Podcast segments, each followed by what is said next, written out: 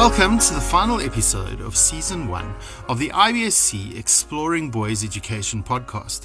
What an amazing first season it has been, and we're humbled and encouraged by the response of member schools to the conversations we've been having. Over 67 voices have contributed to our shared reflections on boys and their education.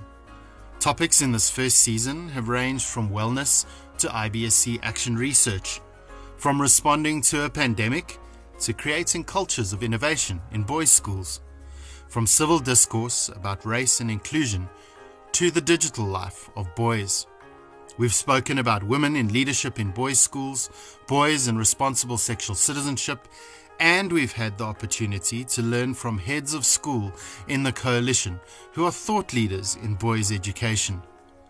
Teachers, leaders, and experts from 42 member schools and other organizations have contributed to the conversations we've been having, and in the process, Season 1 has garnered over 4,000 listens since launching officially in August 2019.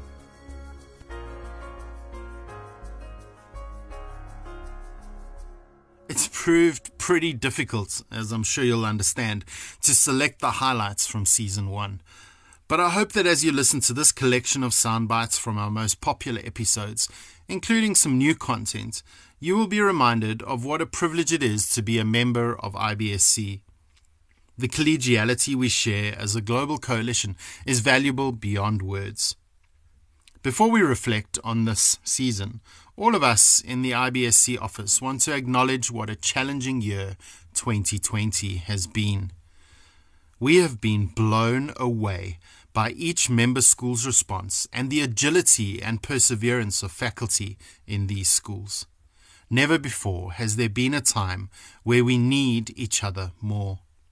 We will miss being together in Barcelona this year, but look forward to the time when we will be able to get together in person again in the meantime, let's keep the connections we have strong and support each other as much as we can. Early in 2019, the IBSC board released a statement supporting boys and boys' schools. One of the main tenets of this statement is that boys' schools' success stems from many reasons, but foremost from teaching young men moral values and principles that strengthen our society and model kindness, tolerance, empathy, and especially respect for women. In our popular episode on boys, relationships, and sexual citizenship, we were able to explore this further with Ojeda Hall from the One Love Foundation. I mean, boys are asking for help on this issue. What we know is that one in three men will be in an abusive relationship in their lifetime, but there's so much taboo and stigma around relationship violence that men in particular and boys as they're learning and growing are much less likely to ask for help. Ojeda reinforced the idea that the work we do with boys around respectful relations is crucially important. And many times in our boys' schools, many of the boys have not been around girls until they've had mixers or or proms or parties, but um, they need to be ready for the social aspect of college. And many of them are starting relationships on Snapchat and Tinder, and they need to know when not to start a relationship. If they do, how to break up, break up respectfully if, if they need to, how to deal with rejection, how to handle um, consent, you know, how do they gain consent so even to have a platonic relationship and just be a good friend, um, I love that we're talking to boys' schools because boys can can speak up um, in a way that maybe they might sh- at times shrink to the background in co-ed spaces. So um, yeah, we're excited to get to get more boys schools involved in our work. Adam Cox's ideas, as shared in our pilot episode, An Important Moment for Boys and Boys Schools, frame how these conversations might happen best in boys' schools. Firstly, he highlights the importance of giving boys an authentic platform from which to express their ideas. If we try to teach these kinds of moral values without uh, giving boys an opportunity to discover, you know, their own authentic voice and uh, to be free and in their thinking and to express their ideas. And we're putting the cart before the horse. It's just not going to work. So, and they know that they they always have a sense when there's something that is being kind of, you know, applied to them without their permission or without a sense that they have some role, some voice in how it's going to take shape. And so if we if we find a way to give boys a chance to be more authentic in their their personal expression and their ideas and setting their priorities, all of those other things will come in line in a much more natural way. Dr. Cox also reinforced the importance of questions in helping boys to engage authentically with the world. Learning to ask questions is one of the best ways for boys to feel more socially accomplished, to build a bigger social network, whatever it is that they are hoping to do. And I think the same thing applies in our relationship with boys and helping them to find their own sense of uh, their authentic selves is that we sometimes need to do less kind of talking and more kind of asking. We need to give them a forum where they can express themselves and we need to ask lots of questions that are posed in a in a non-judgmental way so that they really can explore what is it what it is that they're thinking and how that thinking has developed and they can hear from other kids i think sometimes the most powerful pushback or the most powerful uh, you know uh, effect in modeling or, or shaping kids uh, perspectives is the feedback of, of their peers, of course. So mm-hmm. I think posing some important questions and giving them a chance to really talk about those things is critical. I think that's more critical than things that we might do uh, structurally or, you know, mm-hmm. naming a program or something like that.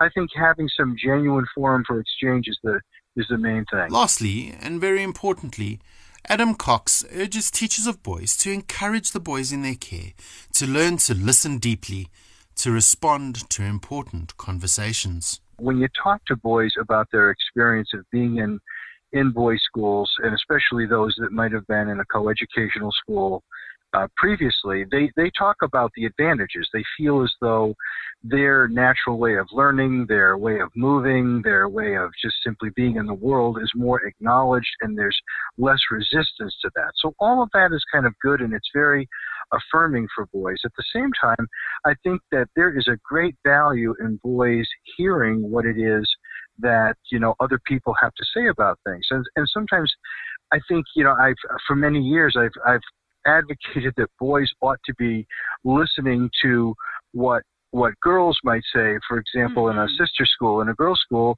and just kind of you know, participating and being active listeners, not necessarily asking questions, not providing a debate, but taking that in and then discussing amongst themselves what it is they've actually heard. Because I think we do need to be training boys to listen deeply. And there is a, a skill involved in learning to listen deeply and to make sense of what you've heard. And so, you know, the more the more ex- exercise and uh, practice that boys get in something like that, uh, I think the better off that they'll be.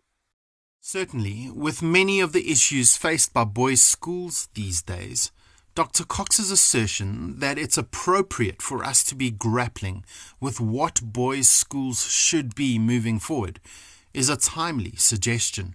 I think that there there are times uh, in the life of groups and organizations where it might be appropriate to think of uh, a paradigm shift taking place. And I think that some of that is happening right now, and it it may be in response to some more kind of popular ideas about what uh, boys' schools or even boyhood represents, and uh, the need to, uh, you know, grapple with some of those myths and and present, uh, in some cases, an alternative narrative about what it is that boy schools are actually accomplishing and and what's taking place in boyhood as well. Chris Post and Megan Kenny from Boys Latin School of Maryland agree. Raising boys, teaching boys, and forming young men has never been more important. Um, part of our work focuses on the development of healthy relationships uh, throughout our school K through 12, uh, within the school community and outside of it as well. Um, we don't believe that boys will be boys. Instead, we believe that boys will be men young men of courage, compassion, and integrity. And it's our job to help them get there. So when I think about um, our work in helping boys to form enduring personal relationships, uh, it comes back to our values. Uh, we want boys to act with compassion and with integrity uh, in their own work and in their decision making and in their relationships. We want boys to be courageous and we want boys to lead. Of course, relationships are at the core of all of that. We are confident that our boys leave here and they are, we are sending them out into the world, um, fulfilling all academic, all academic areas. But one of the things that we've always valued here is deep personal relationships. And that's really at the foundation of the work that we do with One Love and with our boys around healthy relationships. Um, we want our boys to be prepared when they leave here for the world from a social and emotional standpoint. Um, you know, we talk a lot in counseling about meeting our students where they are, and I think that's exactly what we do with this work. We meet our boys where they are and um, assess how, how ready they are to engage in the conversations. We um, our boys are not afraid to lean in and, and have some challenging conversations and and talk about ways that as young men how can they be active participants in healthy relationships um, i think for us from a counseling standpoint and also just from a school the work that we do with the boys and with one love directly is really quite empowering for our boys we work with the boys around not only self advocacy but how to advocate for a friend um, we talk with them about how to safely intervene how to be proactive bystanders you know, if they do see something, how do they speak up? How do they say something? How can we help our boys be ambassadors for change? Um, and all of this speaks, as Chris had mentioned earlier, directly to our, our core values of our mission, you know, um, helping build men of courage, compassion, and integrity. It is clear from interacting with many of our members that this is important work for schools, and we are proud of our members for seeking to make their school's single sex culture work for the good of the men these boys will become and the women they will count as acquaintances, colleagues, friends, partners in life, and daughters. A year ago, I was privileged enough to be sitting with Hal Hannaford in his living room in Montreal, talking with him about boys' schools and the mental well being of boys and faculty, and the power of connection. This was for our first official podcast, Developing Boys' Hearts. The ideas he shared that day still challenge me and lead on well from what you've just heard from Adam, Ojeda, Chris, and Megan. I'll argue that a heart is everything, right? In, in that if we focus more of our educational value in what we're doing on developing the heart, we're probably going to actually develop the mind way better. And I think many times we focus on the mind as the priority. Yeah.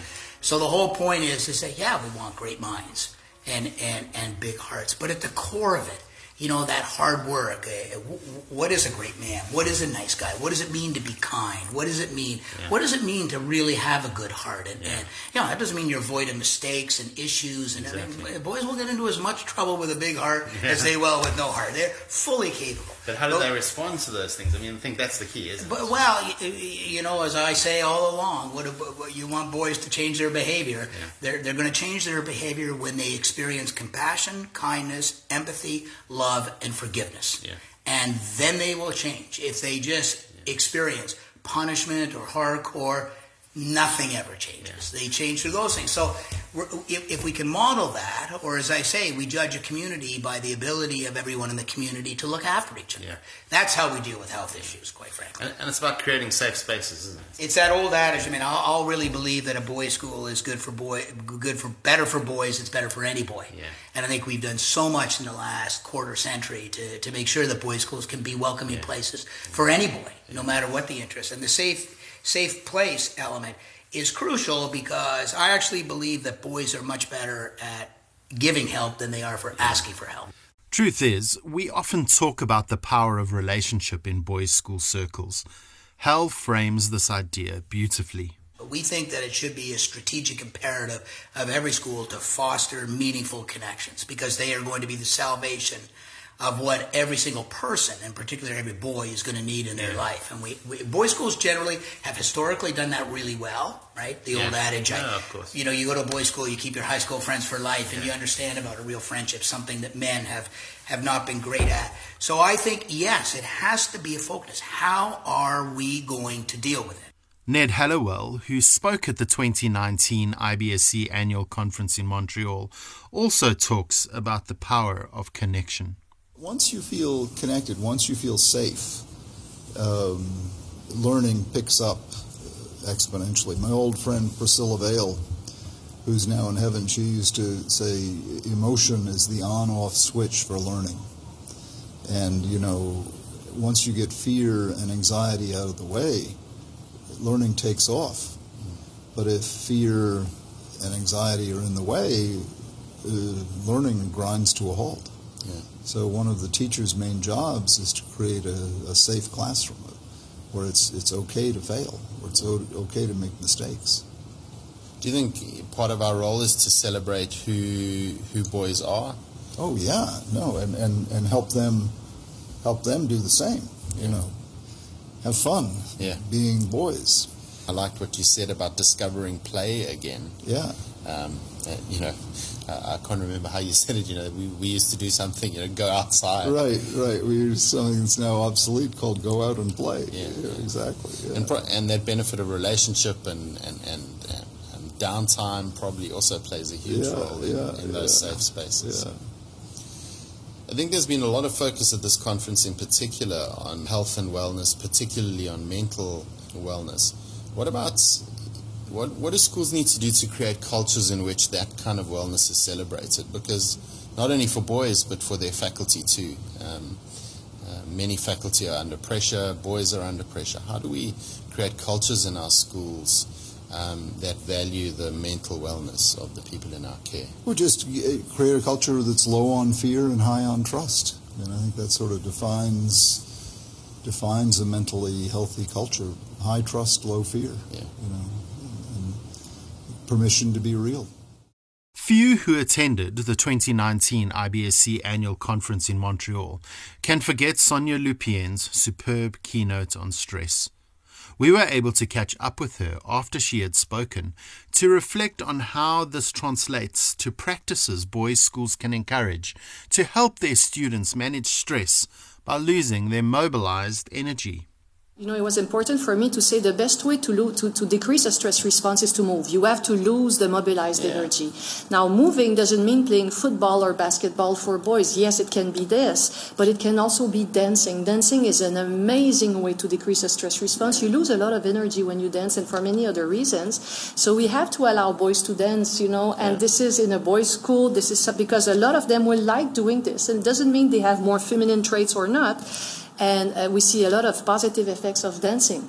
Also, you, you know, you were, you were speaking about belly breathing mm-hmm. and, and the benefit of singing, and, and you know, the benefit of that in a boys' school is, is, also powerful. Exactly. So when you sing, you will do belly breathing, meaning you will extend the diaphragm, which is a muscle under your thoracic cage, and when you extend it to a certain level, it activates a response that is called the parasympathetic vagal response mm. that stops the stress hormones yeah. being produced. So, you know, I, I, I, sing in my car, you know, yeah. when I have a stress response. So yeah. again, allowing these kids. Now, what I say to schools, you cannot put this mandatory. You cannot oblige a brain to do what it doesn't want to do. Yeah. So the best way to decrease stress in a school is to give all the choices the kids want and they do whatever they want when they need. So they want to go play basketball, they go play basketball. They want to go sing, they sing. They want to do yoga, they do yoga. But at least they have the choice because what we know now is that the brain really likes having multiple methods to deal with stress. If you give only one, it's going to be very difficult for the brain to deal with that.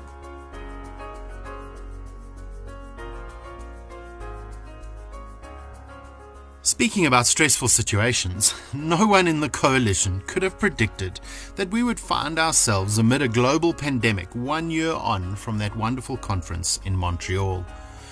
Boys' schools around the world had to respond to life in lockdown by shifting to an online, distance learning model. We hosted a global conversation on this podcast on one of our recent episodes, and it has proved to be one of our most popular releases. Much of what is shared there is still relevant, so please do give it a listen. What has become clear is how challenging many have found this time, and in a previously unreleased segment, Samara Spielberg frames this so well. When I think about the guiding principles that we have as we shift from face to face to online learning, I keep thinking about IBSC in Australia when Tracy Vaillancourt turned to the audience and she said, With boys, we turn a blind eye until we see a black eye. And if coronavirus and our current situation is teaching us anything right now, it's that illness can be invisible, and that includes mental health disorders such as anxiety and depression. Situations like these are very psychologically triggering to both children and adults alike. And we know that if we use Dr. Sonia Lupien's recipe for stress, which we learned at IBSC in Montreal last year, novelty, unpredictability, threat to the ego, and sense of control are all huge stress triggers. And this situation is just the perfect storm for stress. We also know that our brains are experiencing a lot at once. We are in constant fight or flight mode or experiencing chronic stress. At the same time, we're dealing with collective grief. We are all mourning the loss of what was. That might manifest in a lack of focus, tiredness, um, creativity blocks, perhaps inconsistent emotions, or, at, or as some are saying, the emotional Rona coaster. I've been on it many times. and there's an inability to solve novel problems. And that's not just for our students, but it's for our teachers, our administrators, the parents of our students, the staff. And really, I think it's for all humans right now. So, in other words, this means we can't be business as usual. And that's really one of the biggest guiding principles that I hope that people keep in mind. As the Spanish department chair, I discussed all of this with my team and we came up with our why before we even began curating our content. And our mission is threefold. First and foremost, we want to infuse joy and laughter in these uncertain times. So in Spanish class, silliness is celebrated. Dad jokes are making a comeback. We're in it. Secondly, it is human over student, even though that's what it always is for us, but more so than ever. It is feedback over grades because why add so much stress right now? And it's community over curriculum for starters. We know that this might evolve and this might continue, but this is what's keeping us grounded right now. And that means community building activities every single day, brain breaks and movement activities every single class, um, social emotional prompts and sharing daily through journaling and practicing gratitude. And to be completely honest, it is a lot of straight up vulnerability modeled by teachers first. We are not holding back. When we are grumpy, we tell the boys we feel grumpy. When we are on that emotional roller coaster, we tell the boys that we're on it because then they share with us how they're feeling. We don't bring coronavirus into our lessons. Um, we believe that our boys are getting enough of that everywhere else. And if we can be a joyful escape, we've succeeded. But if our students want to talk, we will drop our lesson and we will talk to them about it. And lastly, less is more. How can we give grace to ourselves as teachers and give our students some room to breathe and be kids? When curating lessons, we ask, how can we create assignments that alleviate the stress on both child and parents? Well, why not have students make a how to video setting the table or walking the dog, helping a sibling? How can we provide an outlet to let go of some of the stress for our students? Well, why not present a choice board and let students take some control over their learning since we all feel so out of control right now? How can we bring the community together so that our students can be together even when apart? Well, we took one Spanish song with an incredible message and differentiated it for every single grade, focusing on different targets and skills. And then we brought full grades together to perform it as we co taught with the music teacher. They're going to be surprised at their Monday morning meeting when that's the song of the week. And, you know, we're really just taking it back to biology 101 and doing what we do in the beginning of the year. So far, not only is it working, really, really well for us and bringing so much joy to the teachers and hopefully to the boys, but we're finding that they're flourishing in Spanish as well. In a recent conversation with Dr. Shimi Kang, she also highlighted the need for us to be aware of the impact of the pandemic on the mental health of our boys. So, we're just starting to get data, um, and we are definitely seeing what we're all feeling, which is there is an increase in mental health symptoms. We're looking at somewhere between 40 to 60 percent of the population. That's Canadian data is saying their mental health has become worse. Um, or moderately or severely worse um, since the pandemic began.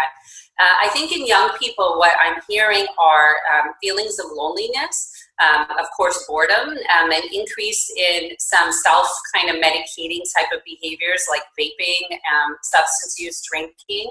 Um, you know, we know that the young brain really craves connection and they're very susceptible to feelings of loneliness.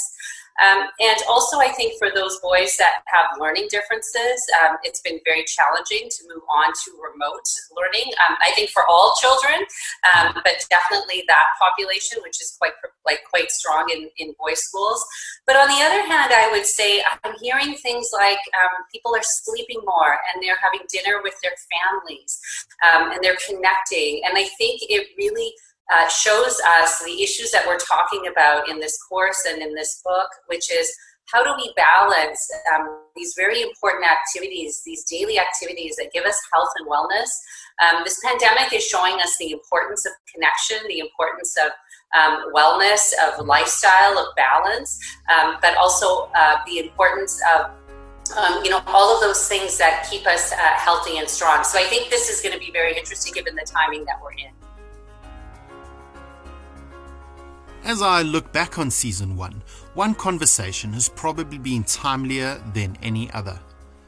In a recent two part series on reaching, teaching, and succeeding with boys of color, we were able to engage in an important conversation with many in IBSC schools who are facilitating discourse in their own schools on issues of inclusion and belonging. In part one of Reaching, Teaching, and Succeeding with Boys of Color, we heard from Randall Kennedy, Jack Pennell, and Joseph Nelson. And in part two, we listened to teachers from around the world who are doing this important work in their schools. Harvard Law professor Randall Kennedy highlighted the importance of civil discourse in boys' schools. It's important that we're having these conversations because we still confront real problems. The fact of the matter is the the history of uh, boys of color at uh, elite secondary schools.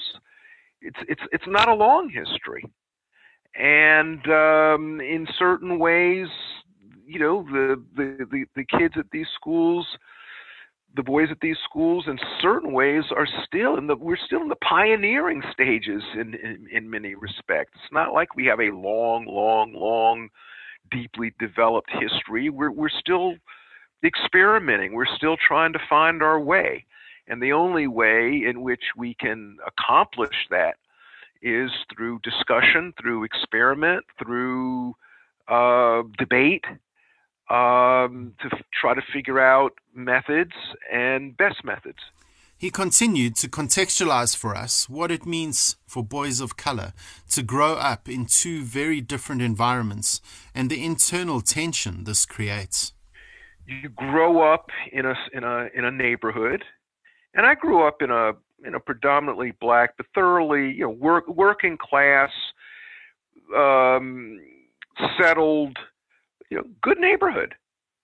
But I was to go to St. Albans. I I went across the city. I left my neighborhood. I left the kids with whom I had uh, grown up, with whom I'd grown. You know, I, I I was was going someplace else, and so I'm leaving. I'm leaving what's familiar to me. I'm going to new surroundings and for a youngster that's you know that's that that's a, that can be a real big deal um there were feelings of so i'm you know i'm you know my my friends in my neighborhood say to me well you know randy why are you leaving why are you leaving us? Are you abandoning us? Are you ashamed of us?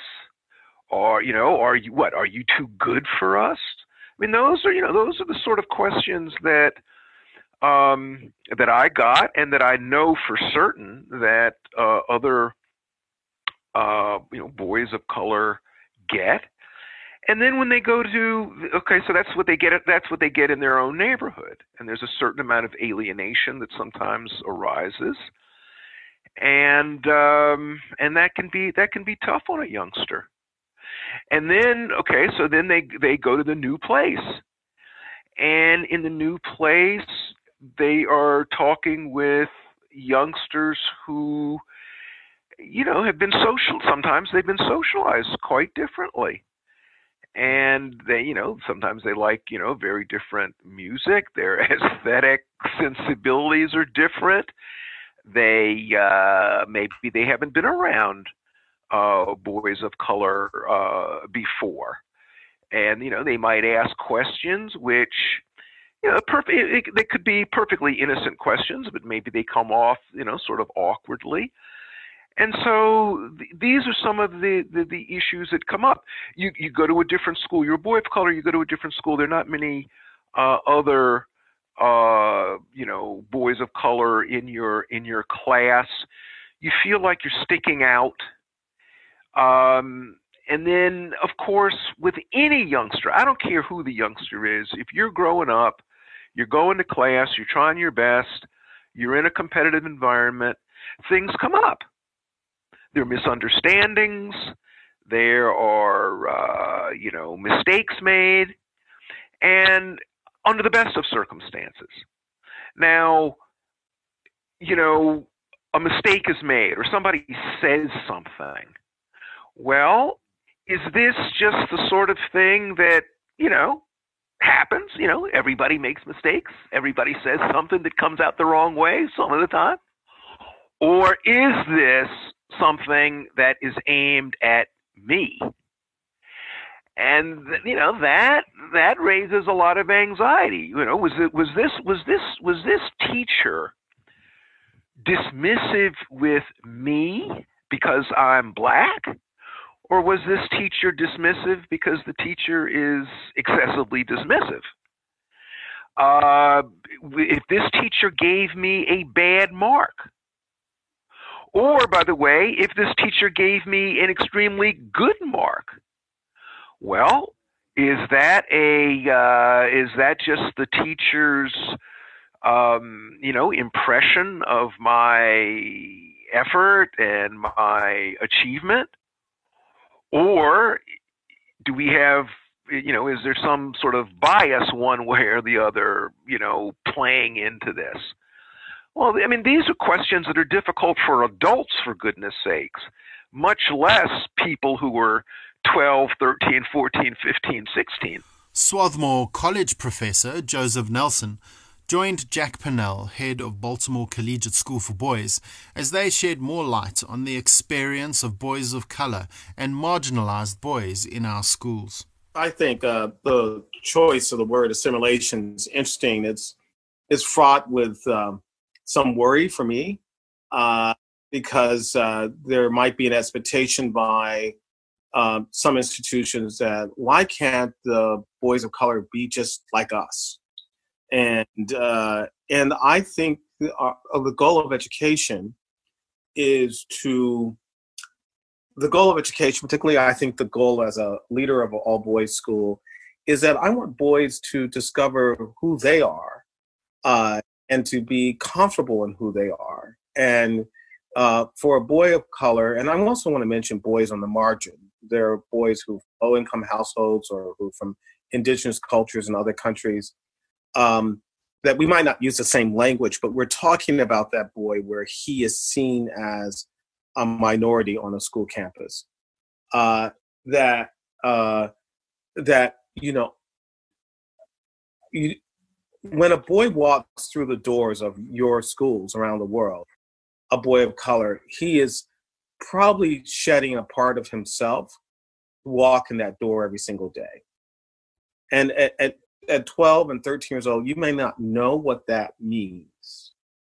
But I can tell you, having lived it, that um, uh, it's a struggle. Um, one friend of mine who went to a private school says he was in Washington, D.C., and he lived in a in a segregated part of the city and he would take three buses to get to school and he said he would spend his time dressing uh, on three buses to look right to walk in the school, and then when he left the school, undressing so he could go back to his home community. Uh, and so that's a, that's a, there's a lot of weight there, right, Joseph? There's a lot that's put on that boy's lived experience every single day that has to do with maintaining who he is, staying connected to his family, honoring who who he is, and also going into a school and figuring out how he's going to live and thrive and study in a school that can be remarkably different from his life at home. Yes, and it's a, a constant, regular navigation that boys of color or boys on the margin have to contend with that represents another layer of resilience that they need to exercise in order for them just to be a successful student. That we that we oftentimes overlook or don't acknowledge or don't recognize. And it's their adolescents early adolescents children even that that these expectations for them to think about what parts of themselves are they going to de-emphasize or emphasize and still hold a positive sense of self throughout all of that and do well in physics you know becomes all these factors that they have to contend with that i think we as educators and as um, folks who work in schools can think about how we can organize schools or structure schools in ways that mitigate um, the levels of resilience that often boys need to to exercise. Joseph further highlights the danger of what author Chimamanda Ngozi Adichie calls the single story, the idea that stereotypes are negative and dangerous and hamper inclusivity in popular discourse in news and media and film, oftentimes how black boys or boys of color get framed are in fact in crisis. And what they're speaking to are often a set of negative social and academic outcomes. So outside of schools, seeing black males leading the country in rates of homicide, suicide, and incarceration. But then within the context of school, we see them overrepresented in suspension and expulsion rates, and then underrepresented in advanced placement and honors courses, and then more likely to be designated as, as students who have special needs, and then ultimately are more likely to drop out. So it's these both social and academic outcomes that make up this crisis, at least particularly within the US context, that is derived from a history of race relations in the US that perpetuate a set of stereotypes about Black men being hyper aggressive, anti intellectual, hypersexual as the archetype of what it means to be a black man that then has roots to the history of slavery within the US. So, from one generation to the next, we see a perpetuation of images that then contribute to how we organize schools and communities as places that um, are racially marginalizing and then also marginalized by gender that then contribute to the perpetuation of these outcomes and and situates them within the black boys and men themselves rather than the schools and neighborhoods and communities within which they navigate that are designed in ways that are responding to this negative image that only contributes to the continuation of these outcomes. Toti West and Johnny Waititi joined us from New Zealand and shared some rich insights from their context. Toti shares some of the ideas of how they are pursuing inclusivity and highlights the importance of empowerment, with Johnny reflecting on the importance of authenticity in this work. The empowering idea comes from a, a couple um, basic perceptions, and that the first one is that we don't want to be seen as tokenistic. So, you know, little ideas of, you know, we could put the periodic table in the Maori language and post that on the wall, but it's a tokenistic gesture to try and be inclusive. But the the easiest, what the reason why we use the term bicultural empowerment is when a teacher does that, posts, for example, the periodic table in the Maori language on the wall, is that going to empower a Maori student to feel more proud about their identity? And is that going to empower the rest of the students in the class that Maori identity is important to the nation? And you know, anyone with a with with a bit of common sense would probably eh, um, favor the side of probably probably not. So um, the concept of bicultural empowerment just encourages teachers to be really reflective on on how their strategies are actually empowering um, students' sense of self worth through identity, either as a Maori or as a as a bicultural nation. um, and and and that is that is challenging. Um, but and, and and I suppose the most challenging thing about it is teachers are very busy people trying to plan for all, all the usual mundane matters of what it takes to be a teacher. But these these sorts of things are very um, context focused. So, for example, a strategy in an English class is going to be very different from a strategy in a PE class, which will be different again to a strategy in a music class or something like that. So, about coming up with meaningful initiatives um, are perceived as authentic, um, and like like anything, perceptions vary between people, um, and they change over time. So it's it's it's a constant journey. There's no end point. It's a, it's a it's about changing mindsets and um, always mm. uh, reflecting to be better than you were before. Yes, yes, and and and that's probably the key thing: the word authentic, the word authentic, the word genuine, the words the words authentic, genuine, sincere are probably the most important words that we have. So, in terms of some principles we have, um, ensuring the key Māori values are visible in the school, which which has been, and that key Māori processes are part of what the school does, which means there's a genuine sincerity about what we do. If it was tokenism or tokenistic, then it wouldn't last and wouldn't survive. It, because Māori would not accept that, but also it just it, it wouldn't feel right. So we're lucky enough that we have a, a strong enough um, base of staff and personnel at the school who are very strong in things Māori, but also we have been able to create some very strong relationships with our principal, but also with whānau, which are, which are family. And so for us, the triangulation of school, teacher, pupil, and whānau is quite important as it's you know research has pro- proven that the intervention of whānau as well as teachers, the acceleration of success, the rate of the rate of success is, is just just doubles. Sean De Silva from Crescent School in Canada highlighted the importance of civil discourse in schools and being okay with the uncomfortable conversations. One of the things that um, the students mentioned, once again, I can relate to this as a person of color that went to a private school, is um, there's this fear of standing up for what you think is wrong, particularly when it comes to race at a young age. And um, I know my father, when he would laugh at moments where, you know, I would tell him, be like, Dad, they're calling me this nickname at school. And he'd be like, Well, they're just they're just joking with you. They're just laughing with you. And in retrospect, it was actually quite a racial phrase that they were throwing at. But his thinking was, um, and I get it. I totally get it. Why, as a first generation immigrant himself, he worked very, he wasn't coming for money. He thought that this was a lucky position to be in. But his thinking was, you don't talk back to the hand that essentially feeds you. And I think these students uh, at the BSA have also made mention of unless it's made aware and unless you kind of take the taboo away from it, then we can't have a general discussion about it. And what's been very good at Crescent is that our leadership has given us, um, I'll say, quote unquote, permission to have deeper conversations about this. And listen, the conversations get extremely awkward and they get extremely difficult and extremely uncomfortable for a lot of people. And I think you need to have the right people on board to say, nope, we're going to have this conversation because we want our kids to be able to have the conversation. And I'm glad that I'm in an environment that at least um, that at least allows for that conversation to be had. I think one thing that we need to recognize is that first of all, we need to see color. Like we can't be the type of people that say, I don't see color. You do need to see color. You need to understand the differences. And one of the things that these students mentioned in these panels that I think is absolutely resonant is they don't need another teacher. I mean, it certainly helps if there's another teacher that identifies as a person of color. I think diversity in the staff members is a big thing.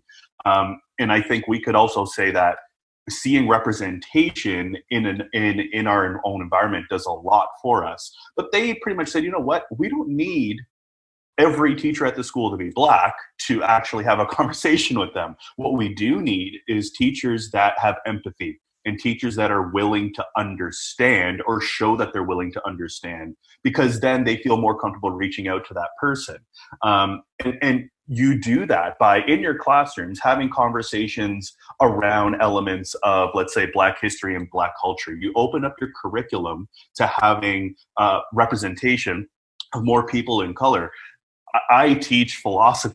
There isn't, a, and a lot of philosophy is a lot of old white Greek men.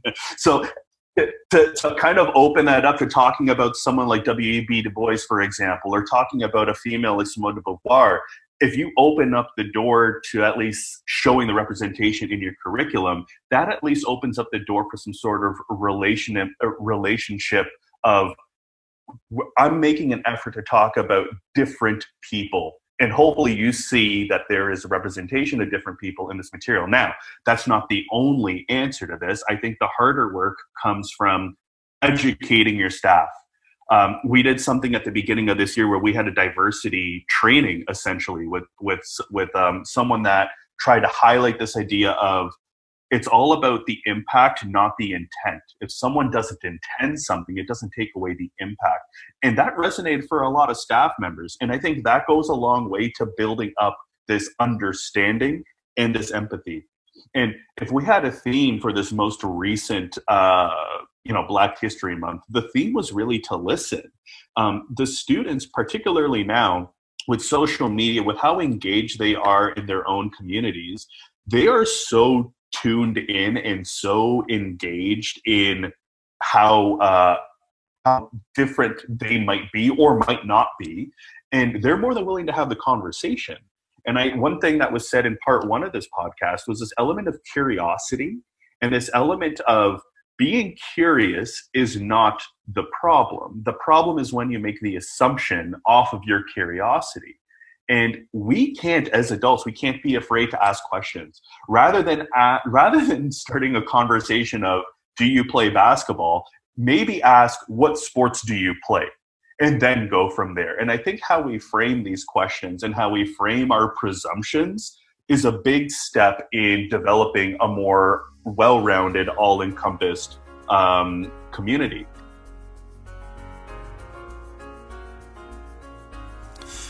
What I've learned in this first season of exploring boys' education is that we all need to commit to lifelong learning. And if we're open to listening to each other and learning from each other, there is so much to gain. The IBSC community is filled with ideas and expertise embodied in people, and we're fortunate to be able to tap into those connections and sharpen our minds. Truth is, like I said in the beginning, it's hard to summarize 10 months of conversations into just one episode. These snippets can never do the entire season justice.